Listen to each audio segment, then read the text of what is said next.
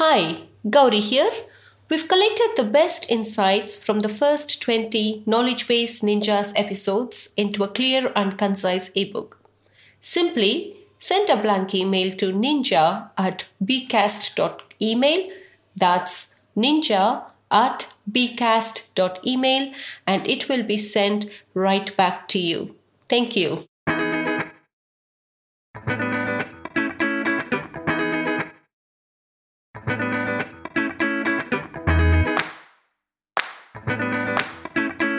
Welcome to the Knowledge Base Ninjas podcast, where Gauri Ramkumar of Document 360 finds the best SaaS self service knowledge bases in the world and then interviews their creators. Let's get started with today's episode. Good day, everyone. Our guest today is Keith Johnson, Senior Technical Writer for InfoProfs leading provider of technical writing and training development services. Welcome, Keith, to Knowledge Based Ninjas podcast. How are you doing today? Hello, Gauri. Everything's great. How are you? I'm good. I'm good. Thank you, Keith.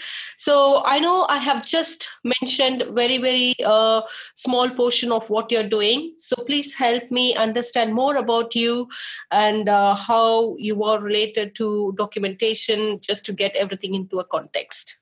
Sure. Well, I uh, started off my career as a trainer, and through a uh, an opportunity that opened up in the market, I found an opportunity in technical writing, and decided to apply my training skill through the written word and through all my writing skills. Uh, I was the senior news editor uh, of my college newspaper, so I got a chance in this opportunity to merge my training skills with my writing skill, and I've been doing this for 20 years now.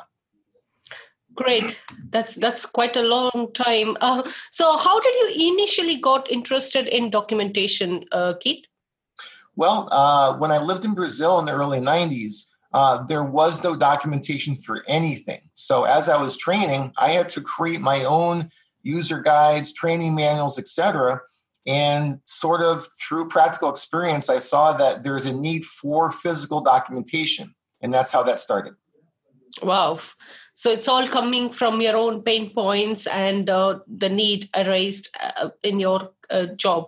Absolutely. And uh, of course, in IT, in any technical field, there's a lot of technical information and it's virtually impossible to remember everything. Therefore, it's really good to have a user guide, a training manual, work instructions, standard operating procedures, something like that. So that's that's how uh, documentation is needed. Fantastic. Great, great. So, with this ample amount of experience and uh, um, many years of doing documentation, so what's your documentation process and who do you involve normally in defining such processes? Okay, so documentation for me, if I had to boil it down, there are three steps. The first thing is you have to define the deliverable. It could be a manual, it could be a, a process, uh, diagram, whatever it is, you need to size it and scope it. Otherwise, you'll spend, you'll revisit that and revisit that and never get out of the starting gate. So you need to define that first. And once that's defined, you can do it's called due diligence, where you research, meet with subject matter experts, test the system yourself, and then finally you can sit down and write. So writing actually is the last step. So you need to scope out what you're going to do, meet with the right people, get the right information, and then you can sit down and write your manual. Fantastic. So, what you're trying to say is you first need to kind of put a blueprint of what you're going to write and then start writing. Absolutely. Otherwise, because if people have different ideas about the document, you'll never really get it written. So, you need to get everybody on the same page with respect to the vision of the document. Fantastic. So, while creating such a blueprint, what are the important factors you would consider to to create the best documentation for your SaaS business?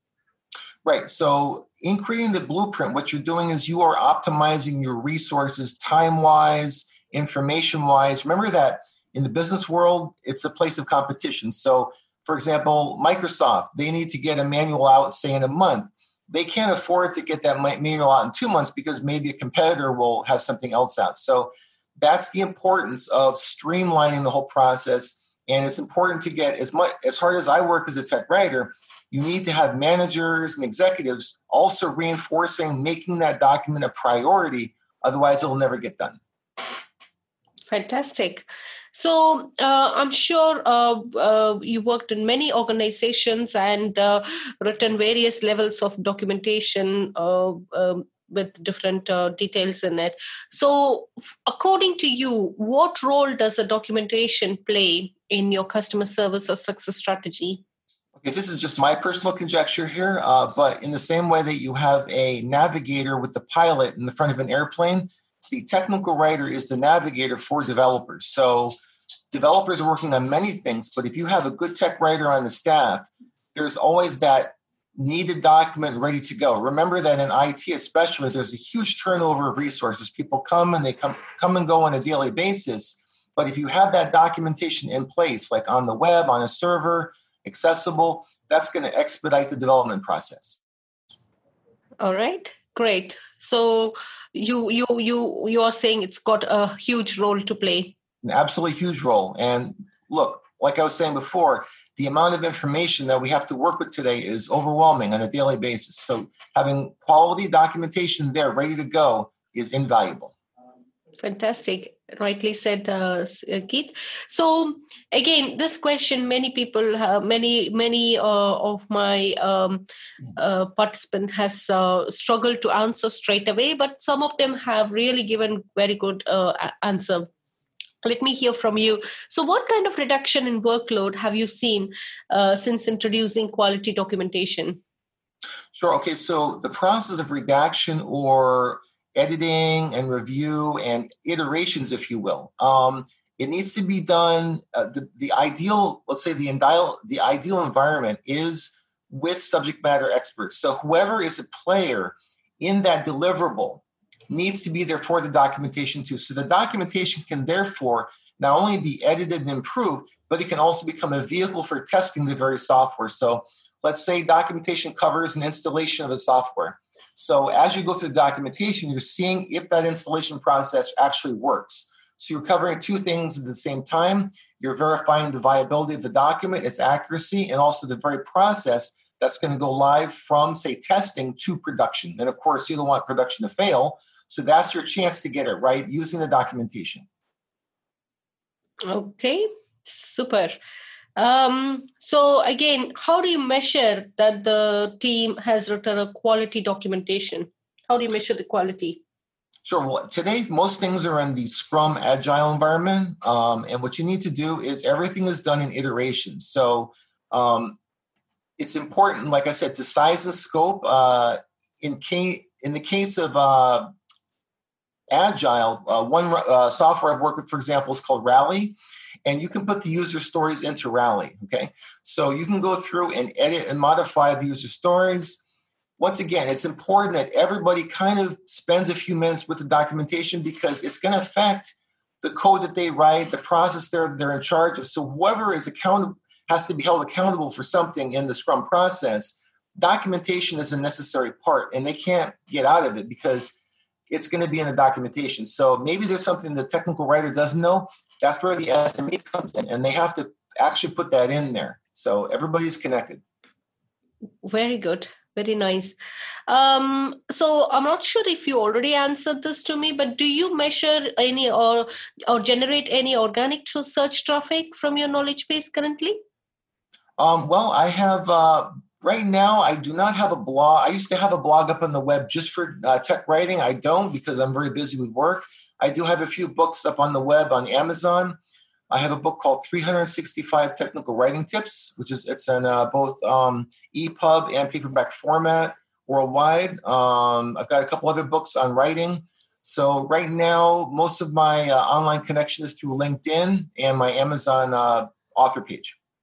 Fantastic. So you write quite a lot of books as well, is it? Yes, I do a few books on the side. It's a way for me to affirm the knowledge that I, that I have and to make them accessible to other people uh, worldwide.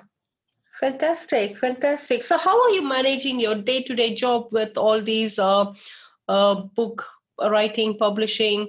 Uh, because I think more than writing, the review might take quite a long time as well, isn't it? Yeah. Okay. So this is uh here's my insight into that. Um, book writing gives me a chance to affirm things or uh, many times when you have a job, you're working with, let's say, 25 to 30, maybe 35% of your knowledge base. And writing a book allows you to revisit those of your knowledge base. So let's and you play with a, a, a jazz band, but you also play some blues. So you go home and you do a blues album. So that way you're strengthening your skills, even though they're not being used in that particular assignment at work. So work gives you a chance to obviously do use your skill set, but not necessarily all of it. So tech uh, writing books on the side gives me a chance to revisit the skills that I've had for many years and codify them in the form of a book and solidify that knowledge for myself, make them accessible for other people. Great. Uh, now, my next question was more specific to your knowledge base, but I can ask you um, with regard to the books that you've written. So, what's the most famous uh, or most downloaded uh, book that you've written so far? Um, actually, uh, my first technical book, the Google Productivity Guide, did quite well. That was back in 2014. Uh, I also wrote a book called uh, two books that are very similar, but they're one is the edited form of the other, uh, the Windows 10 Pocket Guide and Windows 10 for Seniors and Beginners. That was back in 2015 and 2016 uh, when Windows 10 came out. So uh, those two books have been very popular because people are into platforms today. So uh, as much as tech writing is, is popular, people work with there are many more people that work with a platform. So a book about a platform will be more widely read. Mm-hmm. Fantastic. And I do remember you mentioning that uh, you are planning to give some free copies to people who listen to the podcast. Can you talk a little bit about that, Keith? Yes, I, I gave you one of my books, and you're free to uh, distribute that freely. Yes. Fantastic. Thank you so much for that, Keith. And um, that clearly shows how passionate you are and uh, how you want to spread this joy of uh, writing documents and making it like a more uh, focused um, role in any organization. Fantastic. And today, I just wanted to add, uh, that today we work, uh, there's so much going on, and many times we don't have a chance to speak face to face with everybody. So the first way that we communicate with somebody out there is through the written word. So if we have, it could be a simple email, it could be a, even a text message, uh, Twitter post, it could be a little uh, article we've written on on the web somewhere. The written word is our very first reach out, you know, to others, the world, if you will. And through that, people say, "Oh wow, here this is interesting. Now I want to connect with this person." So you, the written word is very important. It's more than just a profession. It is a very nice way for people to see who you are, what you have to say, your energy in general, and in that way you can connect and then uh, build your yourself. Fantastic. As you rightly said, Keith, that's uh, exactly what we do in our company when we connect with our customers and prospects because we really don't want to just sell sell the product. We want to have a relationship with all our customers uh, that's beyond product, you know. So Absolutely. that that's brilliant. Yeah, super. Great. So let's let's um, start with my rapid fire round questions as well. I'm very excited to get your answers for the three questions I have.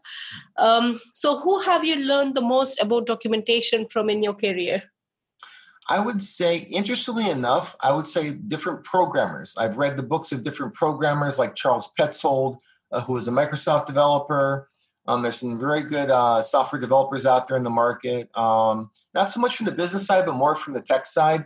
And they're the ones that have emphasized the importance of documentation. Uh, I have a book here, actually on my desk. It's called "Developing Quality Technical Information." It's an old IBM book, and this is this book is from the, I think the late 70s, early 80s.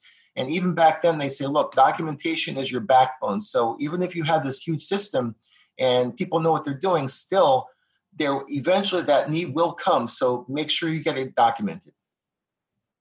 Great. So, can uh, you just shared uh, the uh, resource that you're recently reading? Um, apart from the book that you mentioned just now, is there anything, any other uh, documentation related resource you would like to highlight? It could be your own written book as well. Sure. Uh, I recommend highly the uh, Microsoft uh, Style Guide. It's on web, the web. It's free. Um, it has like a thousand pages. It's basically a glossary of terms slash index. But uh, Microsoft has a very healthy approach to documentation. Most of their documentation is very good. And uh, even though I love Google and Facebook and Twitter and Instagram, uh, Microsoft for me has been a godsend because over the years, through DOS and Windows and those platforms, I've been able to have a career. So I'm especially grateful to Microsoft. Fantastic. So, what's that one piece of documentation related advice you would give to your 20 year old self? Okay, so the number one advice, the tip of the, the, of the bow of the boat, if you will, is to make sure that you're on the same page with the person or the, the entity requesting the documentation. There has to be an absolute alignment regarding the depth and the scope of what you're going to produce. Otherwise, maybe they're going to, you're going to, maybe they think it's going to take you five days. It could take you a month. And you can't survive if that's your only income on something that's going to take you four weeks as opposed to one week. So you need to scope, you need to determine the document size, depth, scope. You need to get that in writing because there are a lot of things that happen along the way. The roadblocks, for example, um, you know, theoretically, you can drive from Miami to Orlando, Florida, three hours. That's assuming there's no traffic and there's no police, right?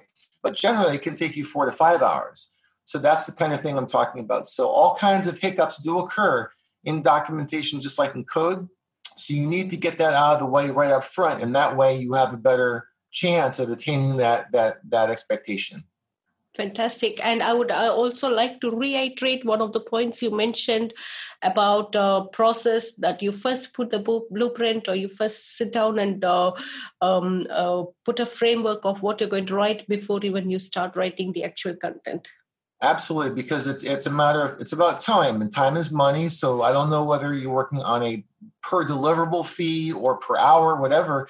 Uh, it's going to end up costing them much more if things change because you can't just on a dime. For example, if you're driving north, you can't just suddenly go south. It's, you've lost all that that time. So you have to assess that right up front. Fantastic. Keith, uh, one last question I would like to ask you. So, how many books do you read um, on an average? It could be per week or per month because I can see you you write and uh, uh, it's like your passion. So, how many books do you normally read? I would say I read thoroughly and completely with notes, and I really live it. I would say I read a good, say, about two books a year, but those books become part of my life. I don't just read them, I incorporate them into my life. So I read them, I digest them, I bring them with me. I read them on my breaks, uh, over the weekends. Uh, my wife has a baking business, so sometimes I have a few moments to myself and I do a little reading. So the idea here is not just to read it, but to see if I can actually incorporate it into my professional path. Right, fantastic. Super, Keith. So, thank you again for sharing your unique experience and your journey. So, 20 years of uh, documentation journey is something that uh, one shouldn't take it for uh, take it light or for granted. So, uh, anything else you would like to add uh, uh, to this series? No, I just wanted to say best of luck to you with your podcast. This is really exciting. Thank you for having me, and and I hope that this not only this podcast, but um, but just generally, whatever you put together for your listeners uh, helps them with their career. Thank you. Thank you so much, Kate. And once again, thank you for sharing your documentation resource with the audience here. I'm sure we will be advertising it in the in the um, in the platforms, and uh, everybody would be definitely looking for it and uh, enjoying the read. You're very welcome, Gauri. Thank you for having me. Thank you so much, Kate. Yeah, thank you. Have a good day. Yeah.